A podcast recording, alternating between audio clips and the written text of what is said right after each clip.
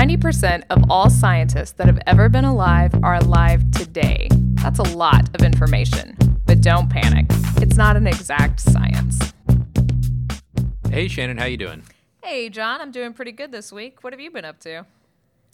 Oh, not too much. We've been getting quite a bit of snow up here in the Northeast, as people have probably seen. So that's been uh, even more things for me to do with my trash can radar gun. So you can probably expect to see something on that soon.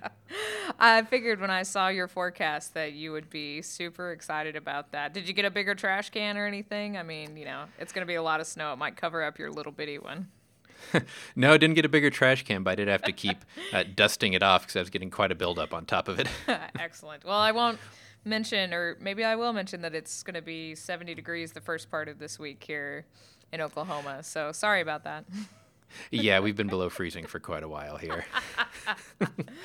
so, uh, what about you? What have you been doing this week? Uh, well, the main thing that at the first of the week on Monday, I was trying not to freak out because I don't know if you know, but we had a near Earth encounter with an asteroid.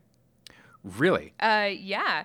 It was asteroid 2004 BL86 on Monday. Came super close to Earth, only 3.1 lunar distances. So I was trying not to panic because, as you know, you know, it's not an exact science. So I'm hoping that they had everything calculated correctly. Uh, but this presents a super awesome opportunity, and we can see it on the radars that we use to look for near Earth objects.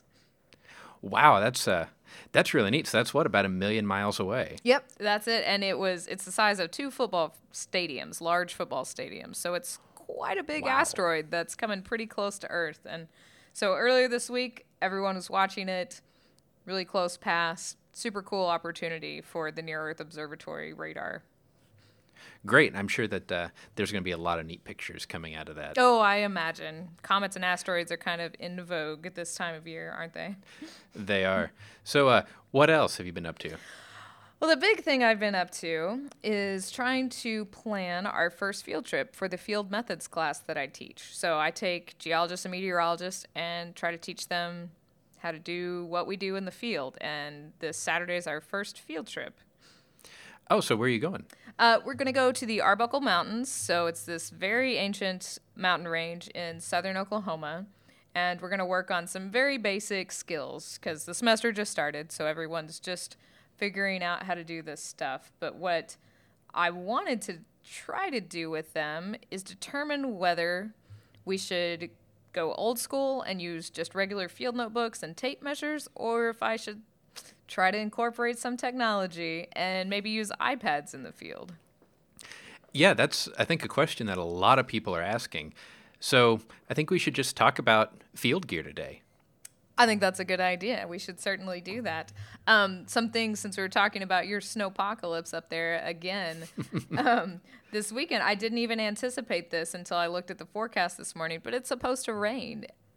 I don't know if we can use our iPads in the rain, at least with the cases that we have on them. So yeah, and field mapping in the rain has always been kind of a, a rite of passage. Oh, it, abs- sort of it, it absolutely is. Like the rain is not what's going to stop us, but it might stop us from using the technology that I had planned, which sort of is an interesting question that I hadn't planned for. I just assumed we'd go out with this technology and use it, but I don't feel like paying for 20 iPads, so. right. Well, before we get down the road to iPads and everything, let's rewind it a little bit and let's just talk about some basic field gear. Yeah, that's true. That's true. You got to have something to put all your stuff into before you even get out into the field, right? So Right. So I, I mean, field packs are one thing that I know lots of people talk about, and most geologists, myself included, uh, or geophysicists even, owns multiple packs because we've tried so many different things to get the ideal field pack. Oh, it's so true. And you like to think that maybe, you know, all this tech gear that we're going to talk about and all this technology stuff, but the low tech stuff, there are just as many options out there and just as much stuff to talk about when it comes to low tech uses, especially in the field that we have every day. There's so many choices now. Yeah, I mean, I've seen people in the field with everything from backpacks to fanny packs to you know all kinds of really weird things to carry their stuff in. Uh, yeah, it's still okay in geology to carry a fanny pack.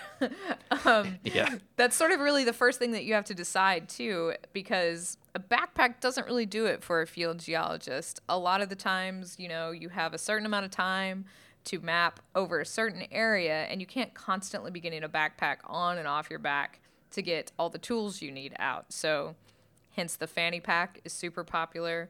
I sort of have a hybrid fanny pack. I'll call it that because what it is is a bag that just goes on a regular old belt, and you can just put all your equipment into the bag. So, kind of a fanny pack, not the traditional hook to a belt fanny pack. But I also carry Right. a backpack too because usually you need a lot of water. Right, you need water and lunch and camera and whatever else you want to Right, carry around. exactly. And I know Rain that gear. yeah, yes, a raincoat for sure because we're not going inside. We're going to keep on mapping. um, but I know when I've dragged you out into the field with me, you have a really different sort of field pack. Do you want to describe that? I do, and so I'll put a link uh, to this in the show notes, of course. But this was originally made for things like SWAT teams and police and law enforcement. Uh, That's what you call attacking the outcrop.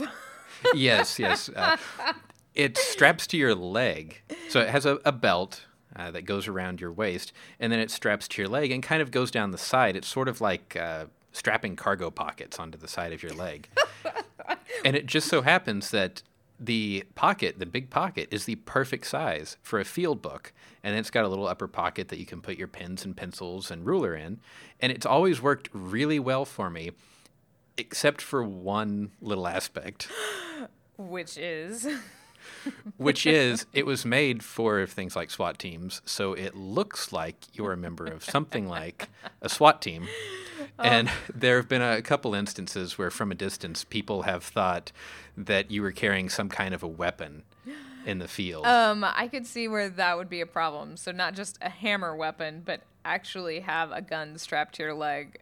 That could be a problem because as we talked about on our first show, there's a lot of issues with landowners and getting access onto these public lands and you certainly don't want to look like you're carrying a weapon out there too. So Right. So I really love it, and it's a great thing, but you just have to be a, a little bit careful. and if they see you with that in a backpack and you know, a big floppy field hat, then maybe it lessens the effect. Yeah, that is true. But if you get some of those weird geophysics instruments out there, it might add to the threatening demeanor from afar. So, Right. That's that's true. But uh, yeah, and so you mentioned hammers actually, and that's that's kind of a point of friction for me. So h- how do you manage your hammer in the field? speaking of weapons, right? Um, right. So, the hammer, it's the first thing that geologists go to, right? And this is something I have to teach in my field class too, because either students are too scared to actually go and hammer a rock or they want to hammer on everything. And and so I've read is that hammering on everything is the sure sign of a novice. So, you want to keep your hammer away until you need it. Um, I really low tech on this. I have a holster and I just don't like it. It just doesn't it doesn't lend for getting your hammer out very easily because it slides around on my belt. The hammer gets stuck in it. So I really I have this old webbing belt like from an army surplus store and I just stick it in between my belt and my pants. you know, that's uh, that's pretty much what I've done too. I've got kind of a stretchy webbing belt that I got from Eddie Bauer years ago, and that's that's what I use it for. It's my field belt. Uh, I do have actually my dad's leather hammer holster from the '60s when he was doing geology field work, but I have the same issue with it. It, it slides around, so I. I just haven't come up with a good solution. I haven't either, and I don't like the ones that hook. I mean, I guess I like them better, the ones that actually have a have a stretchy piece of leather that goes over the top and snaps in. But I still feel like when I want the hammer, I want it right then, and just sticking it in the belt in the very back, it's out of the way, and yet still super easily access- accessible. So that's super low tech, and I like it that way. yeah, I mean, maybe a stretchy belt is the quick draw holster for hammers. That's right. Yeah, that's right. I absolutely agree. And I know a lot of geologists actually, I'm going to try this myself too, is they wind up using their hammer as a ruler in the field. So you just make little marks on your hammer so you have sort of your 12 inches or if you want to do metric, you could do metric as well. marked out on your hammer. So you're really going to need it a whole lot, a lot more than dragging it in and out of a holster, I think. So. Now, how are you going to mark that on your hammer? Are you going to just use uh, like a permanent marker? Are you going to engrave it with a Dremel tool, or kind of what's the plan there? Well, some hammers have super long metal necks, and so I think the Dremel is the way to go. If you have a hammer with kind of a longer metal neck, they kind of come in two or three different sizes. So that's the way to go because I've tried Sharpie before, and it just doesn't hold up. That's what I have now, and I just wind up using the Sharpie over and over again before I go out because I love Sharpies, but we'll discuss that coming up. right. so for now, that's my best bet. Um, I guess the kind of the last question on hammers though is, do you like the uh, the chisel tip or the ones that go to a point? how long is this podcast? Um, so I have both, and they both serve different uses, right? Um, right. So if I'm going out to look at sedimentary rocks, I always take the chisel point because it's really good for digging. Um, uh, There's nothing I love more than sitting on the side of the road next to a shale outcrop and digging with my chisel point hammer, as I think you've drugged me away for them before, so you understand my love of that. Yes, I have.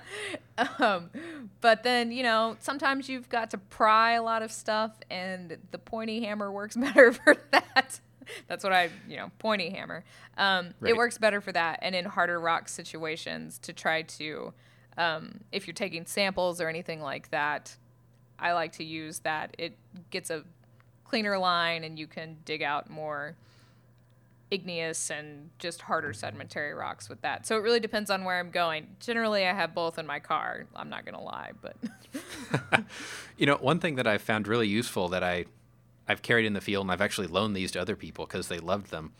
I went to Lowe's and bought just a chisel set with the hand guards like you would use in a metal ah. shop and then mm-hmm. one of the small sledges.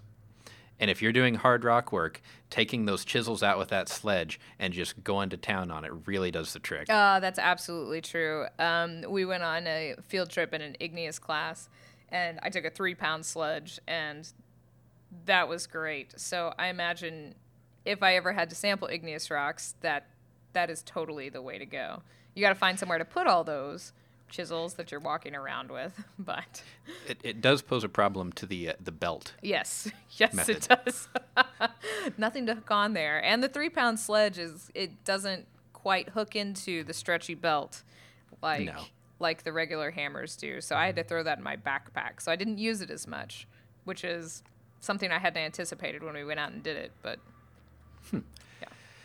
So let's see what else is going to be in our field bags that we should discuss. well, that's funny because you're a hilarious but super useful SWAT team holster. I always thought that it was actually built for geologists because it fits your notebook so well.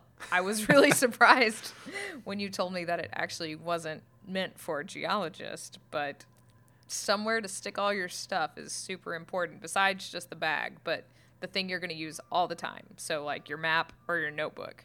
What do you do with that? Well, I haven't got the ideal solution here, but I have one of those clipboards that you know you can open the top and it's got a storage compartment inside behind the clipboard.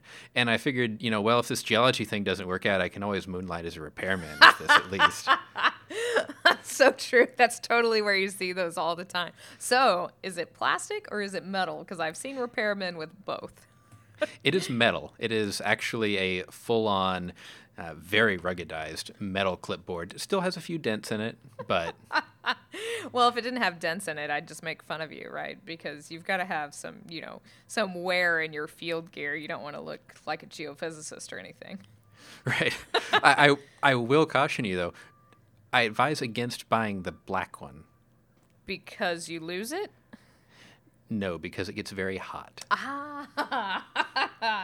So now that's the downfall of metal because I've never actually used one of those. So what I guess it depends on what you're going out there for, but for mapping in the field, like that clipboard is good, but it doesn't necessarily give you a big surface. And so what we traditionally used were map boards. And so we took just, you know, heavier than fiberboard and made maybe 17 to 20 inches across and then just they're like using a regular clipboard but they're bigger and you duct tape them together and on the bottom you've got this clipboard material and then you duct tape a piece of lexan or plexiglass on top Okay. of it and the duct tape serves as a hinge right and so you put your map underneath that and then you just walk around with this sort of large alligator thing. So then you have this big area to map on. Um, it's really big, and that's the that's the problem. But if you're doing a really big area, you don't have to keep readjusting your map and worrying about stuff getting on it when you're climbing around. So And, I could think that that cover is also really useful because when I have just my map on the front of this clipboard and carry it around all day, kind of where your you know your palm rests on the clipboard as you're carrying it, it really does a number on the map. Oh yeah, exactly. Because it's not like we're out there washing our hands all the time either, right? So now Right. you've got this topo map, and you've got your sweaty hand on it all day, and now you've you know entirely obliterated an entire mountain range because you've rubbed it off of your topo with your sweat and you know field grime. So I really like the Lexan cover a lot. It takes a little bit of time when you have to open it up to do some mapping, but it's really great because you can still orient and everything without opening it up, right? You know, you can see through the Lexan, hopefully, if it's not too worn out. But that's sort of my favorite setup for now. I'm going to try this summer. I'm going to try that setup, but with a smaller clipboard. So it's just two clipboards duct taped together. And we'll see how that Okay. works. Yeah, we'll be anxious to hear how that turns out for you. I'm sure we'll talk all about it. I'm sure we will. so let's see. Uh, where do you want to go next here? well, before you get all your stuff ready, I mean, you got to get dressed, right? Um, maybe some geologists don't, but those thorns out there in the undergrowth are not good unless you are actually dressed for the field. And we could talk all day about it, but I think this is sort of one of those things where technology has made a huge difference in how people going out in the field this isn't just geologists but field biologists or ecologists or anything like clothing technology is a huge thing for us right? Yeah, and this is something that I'm interested to hear you talk about because I don't spend nearly as much time in the field as you do, and my field clothing has traditionally been, very plain, like Walmart cargo pants and uh, like chambray shirts. I, I haven't really got into the technology side of clothing, so I'm I'm here, curious to hear about this. so now that always works too right like that will work every day but um, the tech in clothing really the big thing for me as a paleomagnetist was the quick dry pants because at paleomagnetism what we do is we go out in the field and we have to take little samples using this modified chainsaw. So we get these little one inch cores using a modified chainsaw. But as you can imagine you have to cool that core bit with water right? You can't just go drilling into a rock and not have anything to cool it off with Yeah, and it takes a lot of water, let me tell you, because uh, I have carried that water up hills when you were drilling cores before. That is true. I've made John be my field assistant on many occasions, and we have to drag a lot of water. But the cool thing about the quick dry pants is before this, so you'd go out and then you carry all this water, you schlep it to where you're going, and you're sweaty, and then you need to put on a rain suit so you don't get all this drilling fluid all over you, and then you're wet for the rest of the day because you're wearing jeans or you're wearing you know, Dickies cargo pants or something like that because it's just not comfortable and, you know, it could be dangerous if it's cold outside, right? Well, right, and you put that big plastic suit on. I mean, it looks like the Gorton's fisherman is out there drilling in your outcrop. yes, that's absolutely true. And I have very many pictures of that exact thing right there. But the problem with the rain suits is that you're going to sweat anyway once you're in them. So you've got this rain suit on and you're working really hard because you're trying to drill rock. and so you sweat on the inside of it anyway, and then the rain suit just keeps the sweat in. But quick dry pants, man, they're the best. So you just go out there, you drill, yeah, you're wet, but 10 minutes later, whether it's cold or warm or whatever, it's really the best when it's warm and windy.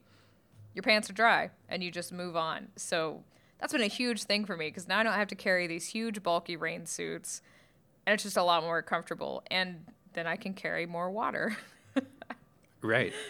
But one Well- of the drawbacks is, well, you said it before. It's pretty drab, right? Right. so I know that the coloring of the clothing actually can sometimes be a safety concern in the field. Yeah, it certainly can. Um, a lot of times we drill on the side of the road, like on road cuts, right? So you don't want to blend into the road cut and have a car whip around the corner and then you know that's it you're never going to be sampling again so you know we wear we wear safety vests and things like this but more comically um, i've lost my advisor in the field on many occasions because he chooses to wear he chooses to wear the exact color of the rocks no matter where we are so he's in these drab tans and greens and he blends right in and sometimes i think he does it on purpose Well, you know, you've got to keep an eye on your students. I think that's the case. Um, I brought this up for our field camp that we teach, and I said maybe we should get some bright colors, you know, for safety so students can see us. And the ubiquitous complaint was, but then we can't sneak up on them. I, I know uh, when we do some field work around here, uh, for example, I've gone out and put some instruments out in the woods, uh, even recently, and we have to wear hunter's vests uh, because it is hunting season around. And we actually had to do that on every day except Sundays because of some weird Pennsylvania laws where you can't Uh, hunt on Sunday here. Okay, so no hunting on Sundays. um, just like you can't buy a car here on Sundays. That's interesting. Uh, I think it's always a good idea. You and I have been sampling in many places where having hunter orange safety on is an exceptional idea. I I sort of think it should be done. At least a lot of people at your party should have it. I think. I, I really agree with that. And I think that if you can, you should have those vests uh, custom made. It's not that expensive to have what you are on the back, you know, geology survey or school of whatever, something so people know that you're not an official.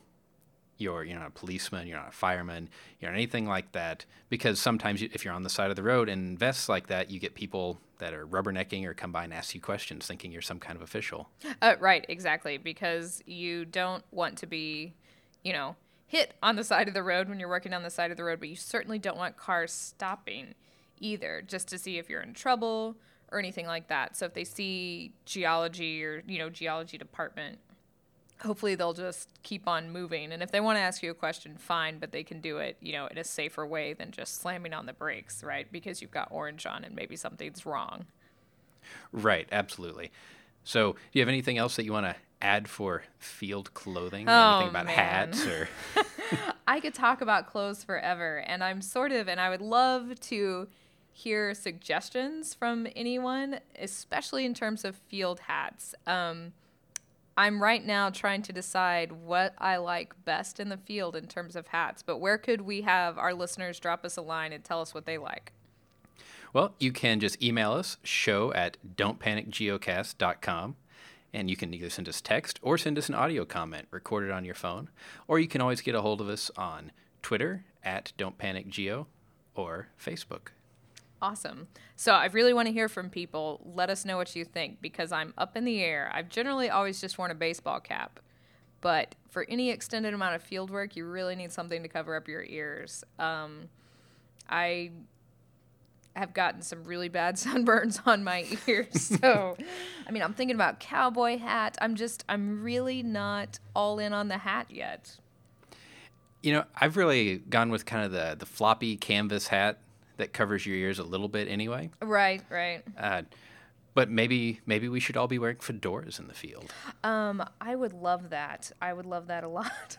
or, as I recently found out when I was reading this book about the history of geology, was that traditionally in the UK in the 17 and 1800s, there would be geologists that would go out in full academic regalia. That sounds uncomfortable. I, I believe it lends a certain gravity to the situation, though. Um, also, top hats were a very common field attire. Right. historically. so maybe instead of a fedora, top hats is what we should bring back. Maybe. So the last the last thing I want to say about field clothing because we don't want to go on forever. We don't want a, a really long show. Uh, sunglasses. Oh, absolutely.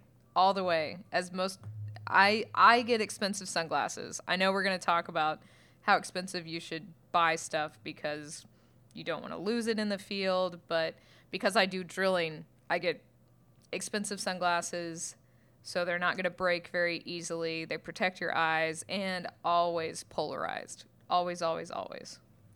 Absolutely. Always polarized. And do be careful if you are describing an outcrop or rock. Depending on the tint of your lens, it can significantly change whether you think that is a mustard yellow rock or not. That is absolutely true. Um, as I tell my class, though, you know, you need to put yourself into hand lens mode. So you need to get right down on the rock, and you can't look at a rock through your sunglasses. So that should never be a problem. But as we know, it probably is, especially if you're looking at something far away. Yeah, absolutely. So, all right, that I think should probably wrap up field clothing for us. yeah, we could keep going on and on about it forever, but mm, probably more important than what kind of clothing is where are you going to put your data? Right. And this is a topic that I think will probably spark some debate. I hope so because as in my field class right now, there's already been some debate about what you should use. So So Shannon, when you're in the field and you're trying going to write down a sketch or some observations, what do you write in? Well, I just have for a long time. I just used whatever our university bookstore sold. So uh, maybe these Sokkia field books are were a good thing. They had a lot of those. Um, I also just you know the cheap forestry supply field books is what I use. Um, I don't do a lot of the gridded graph paper, but I like sort of the larger grids. Um, I feel like if I'm going to do a sketch, it's usually sort of a, a large scale kind of thing. So gridded paper, that's the big deal. But I haven't got on board with Rite in the Rain field books yet. That's surprising because that's what I use. I every time I'm in the field, I carry a Rite in the Rain book with me, whether it's the big one or kind of the little memo pad size flip I've one. got that one too. Uh-huh. Yeah. So what don't you like about those? well, as I told my class, so Rite in the Rain, we just said writing in the rain is a part of a rite of passage, pun Right. intended, in field work. But the pages are coated because they're supposed to be waterproof. And I feel like if you're doing geology in pen, you're just not doing geology right. like, you can never be that certain to write something in your field book with a pen. I'm a I'm a big proponent of this. So this is sort of why I don't like the Rite in the Rain field book. But um, it is geology specific, which has advantages and drawbacks. right, and I feel like you can write pretty well on those pages though with a pencil. You just can't erase so well. Well, so it's the same thing. If you're using a pencil that can't erase, you're also not doing geology right. Oh, fair enough. Which I mean, you know, you're a geophysicist by training, so I understand that. But Yeah, I mean, we, we do do a lot of sketches and things, but for a lot of the fieldwork that I've done, it's been recording readings from a gravimeter, recording readings from a magnetometer. That really, once I write them down, I kind of do want it in pen. Right, and actually, that is the same thing for PaleoMag, as you know, since you've helped me in the field in numerous times. Is that we we record declination and inclinations of each core that we drill, and so that's something that you never want to lose because if you lose that data, I mean, there's no way to get it back because once you've taken the rock out, you can't recreate that exact declination and inclination, and every you want to minimize error, and this is in all field work from the very beginning, right? Right. And, you know, the little Rite in the Rain books, I've even drugged those through caves where we were doing some new techniques for cave mapping. And I know they were fully submerged Wow, really? a while with my pen and, you know, with my uh, writing in pen. And I still had my notes. Uh, well, maybe I can be convinced. We'll see this weekend. Hopefully, it'll rain, and I'll try out my little freebie Rite in the Rain notebook, and we can talk about it next week. See what I think about it. I, I think this might be the only time I've heard a geologist say they're going to the field and they hope it will rain.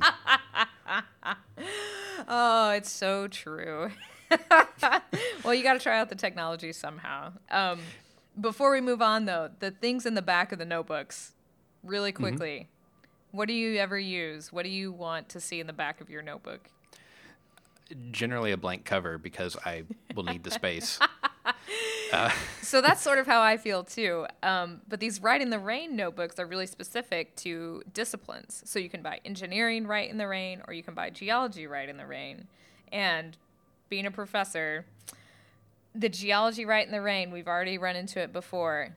The terminology they use for rock naming isn't necessarily what I've taught in class. And mm-hmm. so students will rely on the stuff in the back as opposed to things they've already learned. And that's a problem for me because I feel like they believe that this Rite in the Rain book is smarter than they are. yeah. That could be a problem. I it, can see that. Yeah, exactly. So despite warning them, they still use these words that they have no idea what they are because they're in the back of the field book and so they're taking it as gospel and we'll see how that works after this weekend as well. Yeah.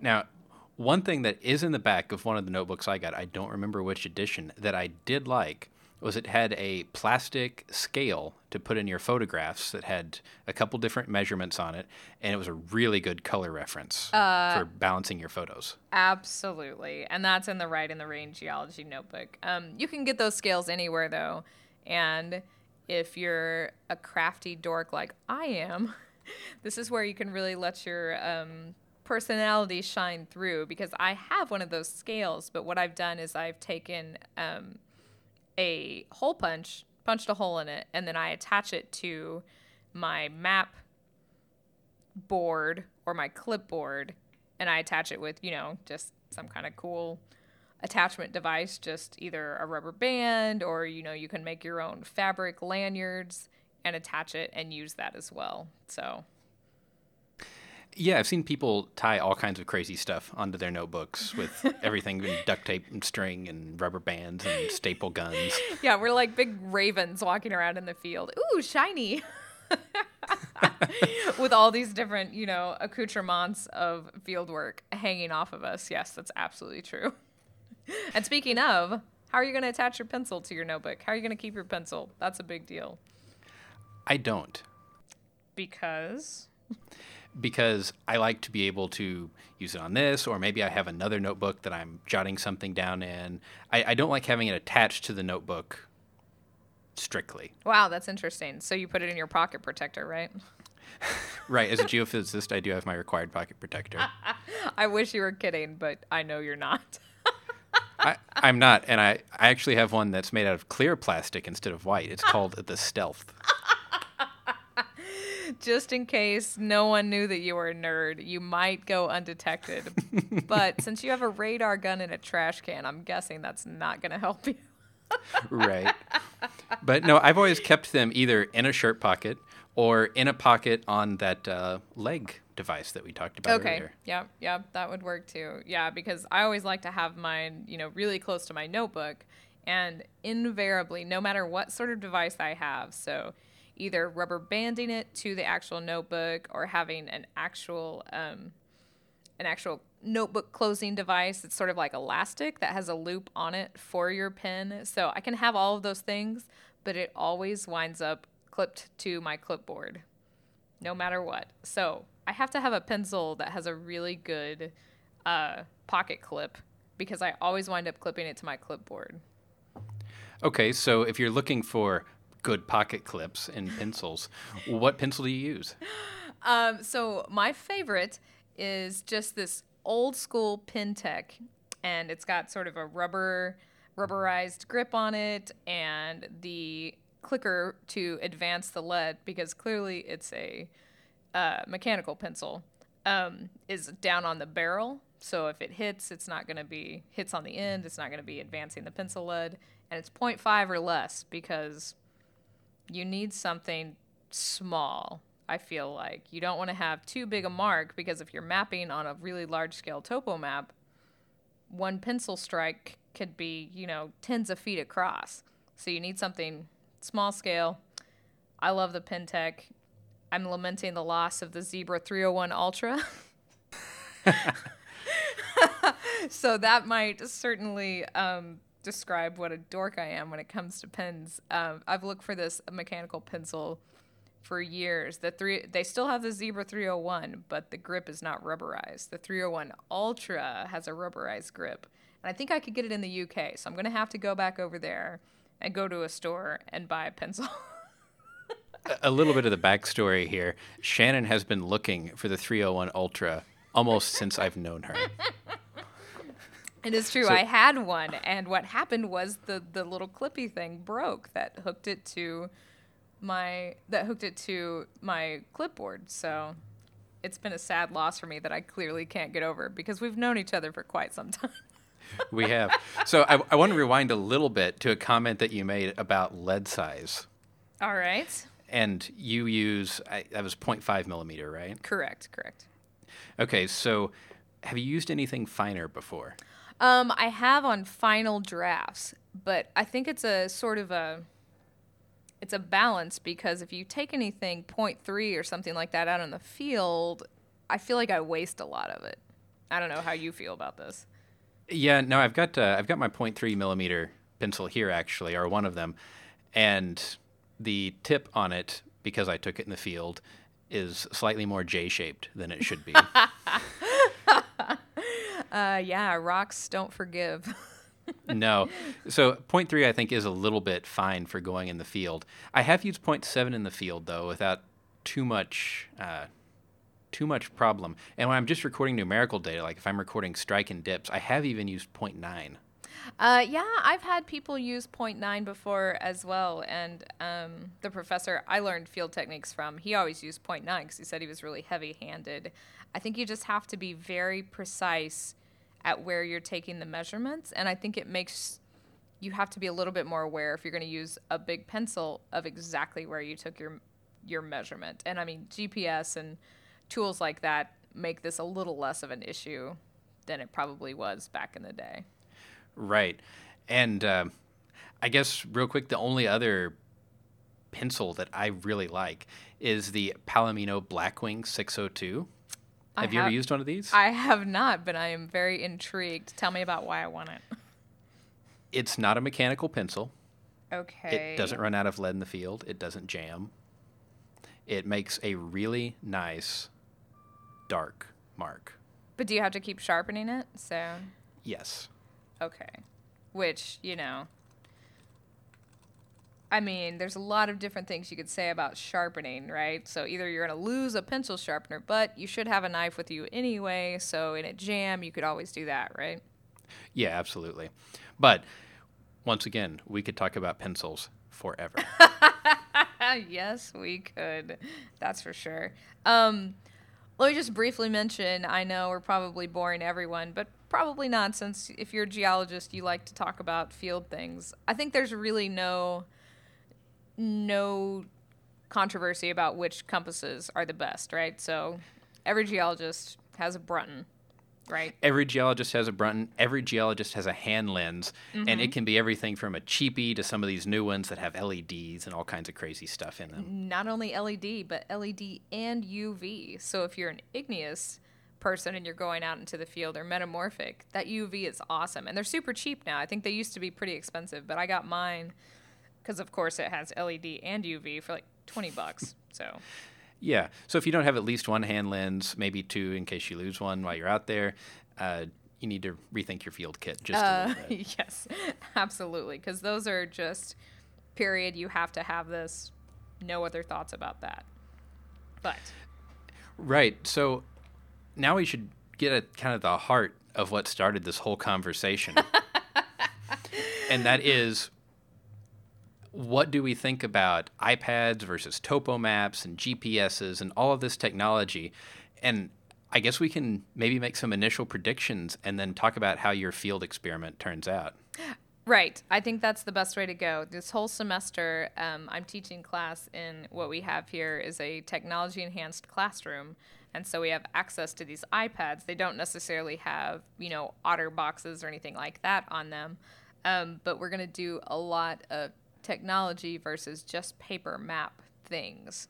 So, I mean, the first thing you think about is taking an iPad in the field. Well, I didn't think about it going to be raining. That's going to be a problem. That's a problem, and I've taken one in the field before and tried to type my gravimeter readings directly into a spreadsheet. And that glass panel on the front does a really good job of letting the internals of the iPad heat up in sunlight. And it actually overheated and shut down on me. Oh, you're kidding. No. Okay, so something else I haven't thought about. Um, so you want to keep the screen shaded for sure. uh, yeah, and you just can't always go out and expect perfect weather, you know? Like it's going to be cloudy and 75 degrees, right? So, Yeah. you know, but your your notebook doesn't care really, especially if you ever write in the rain, I guess. your notebook doesn't care what the weather is. And it, and it never runs out of batteries. Uh, it sure doesn't.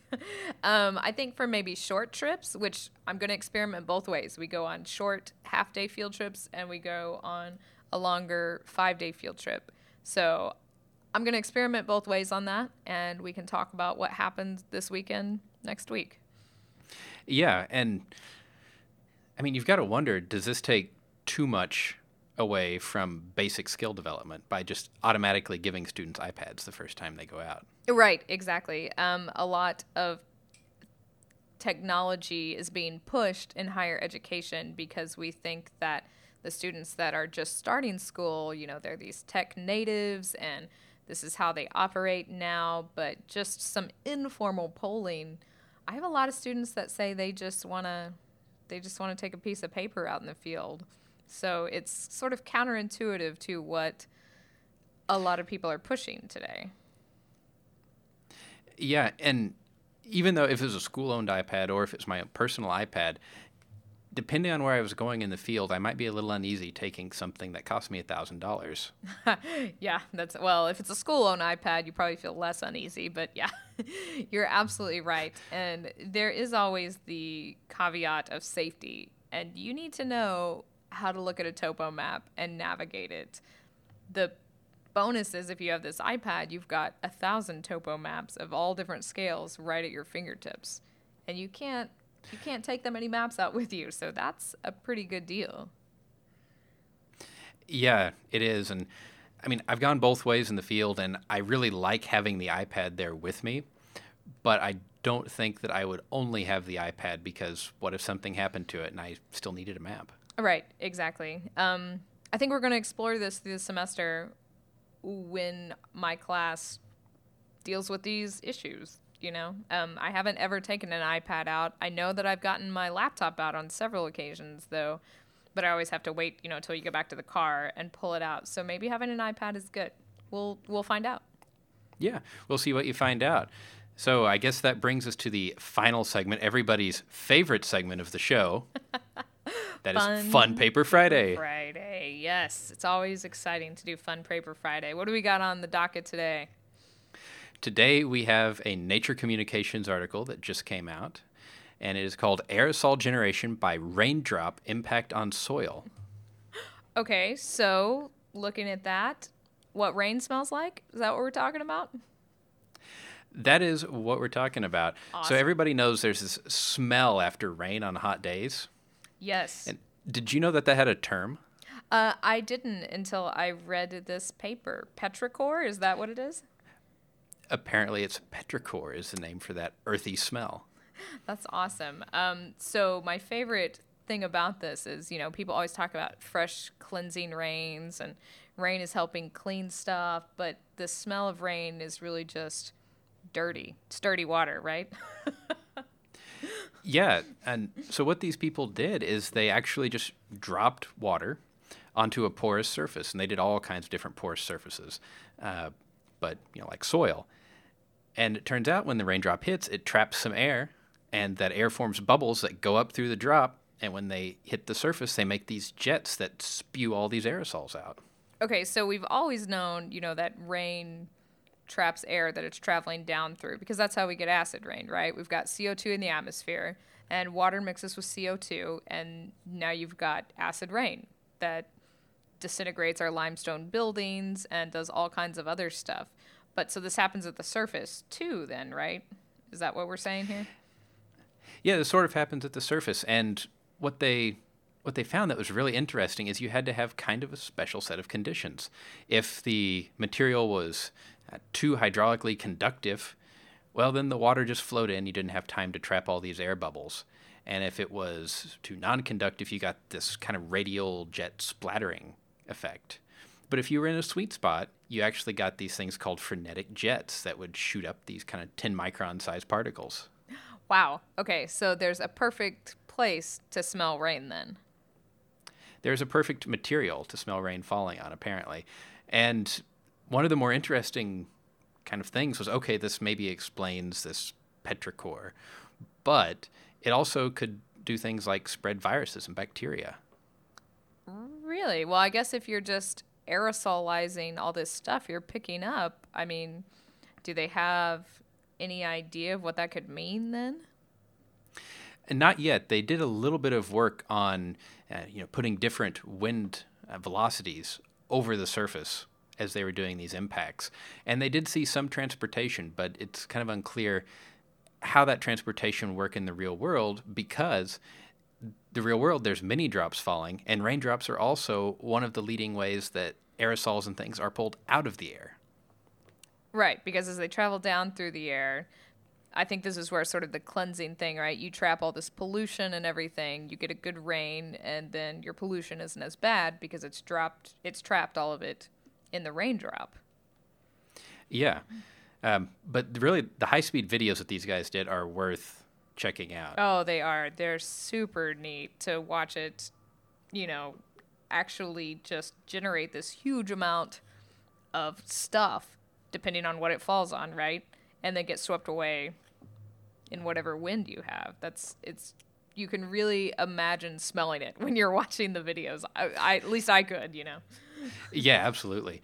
So it's worth reading, and uh, you guys should find your own fun papers and make sure to tweet them or put them on Facebook or something uh, with hashtag Fun Paper Friday to let us know what you're reading today. Absolutely. Um, this is always the cool part of science, right? Is branching out into other sciences that aren't necessarily your own. And as we talked about before, maybe giving you ideas outside of your own realm of expertise. Absolutely. And, you know, it turns out we're not the only ones that started doing this. Um, Really, John? I thought we came up with this. You're telling me somebody else came up with this before us? Lots of people have come up with this before us. Fine. The Library of Congress has been digitizing some of Carl Sagan's papers that they've got. I like where we're going. Okay. What did Carl uh-huh. Sagan have to say about this? Well, they have a notebook page of his that we'll link in so you guys can take a look at it. The top of the page, he wrote Outside Readings, Autumn Quarter, 1954. Oh, that is super cool. So, outside of cosmology and physics, right? That's what he's talking about to make himself a better scientist, I'm guessing. What what were some of them that he thought would help him? Oh, there's there's everything on here. There are some books on astronomy and kind of things that you would expect, but uh, The Republic by Plato, uh, the Bible. The Bible. Oh, that's the Bible. All, that's Excellent. Okay. Um, let's see, Julius Caesar Shakespeare. Wow, wow, and I see um, Young Archimedes by Aldous Huxley as well on mm-hmm. this list. Um, that's really cool. I think that's a good thing to do to try to step out of, well, probably your comfort zone too, right? I think probably a lot of scientists aren't necessarily comfortable once you start to talk about things like the Bible, right? Yeah, and really, even just classic literature. A lot of times, as a scientist, you look at it and it, it's confusing. Uh, yeah, I know you're a big fan of nonfiction, John, and you've got a, you know, I keep trying to get you to read some of these fiction papers too, or fiction books too, explore outside of your comfort zone as well. So it's it's kind of neat to see, you know, this revered scientist like Carl Sagan, understanding the advantage in reaching outside of just cosmology to make himself a better scientist. Yeah. And, you know, I did read uh, a fiction book recently that I really enjoyed. you did? What was it? It was The Martian by Andy Weir. Oh, of course, it was sci fi. yes, but everybody's talked about this on every possible podcast. They're going to make it into a movie. Uh, but if you haven't read it, you should check it out. Awesome. Yep, I will do that because I'm a big fiction fan. So I'll write that down. Yeah. And for everybody listening, next week we're going to have a special surprise. Uh, I'm very excited about this. We'll see how how good my technology does. Um, what are we going to do next week, John? Next week we are going to have Nick Holschuh on, and he is an Antarctic field geophysicist. He's a student, and he just got back from the field and is going to bring us some tales of doing geophysics in harsh environments. I've always wanted to go to Antarctica, so I can't wait to talk to Nick about this. Um, there's a lot of science that goes on down there. Obviously, it's basically a continent that is that is only occupied by scientists and cute little penguins, right? basically. so we're excited to have Nick on and talk to him. So be sure to tune in for that. But until then, Shannon, where can they get a hold of us? Well, they can find us on the web at don'tpanicgeocast.com or also on the Twitter sphere at Don't Panic Geo. We're on Facebook now, and you can also go old school and email us. And you can email us at show at don'tpanicgeocast.com. Right. You can find me on the web at johnrleeman.com or on Twitter. I'm at geo underscore Leeman. Shannon is at Shannon Dulin. Until next week, take care and don't panic. It's not an exact science. Any opinions, findings, and conclusions or recommendations expressed in this show are solely ours and do not necessarily reflect the views of our employers or funding agencies.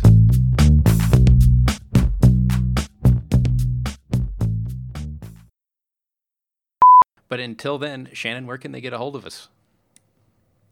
I don't know.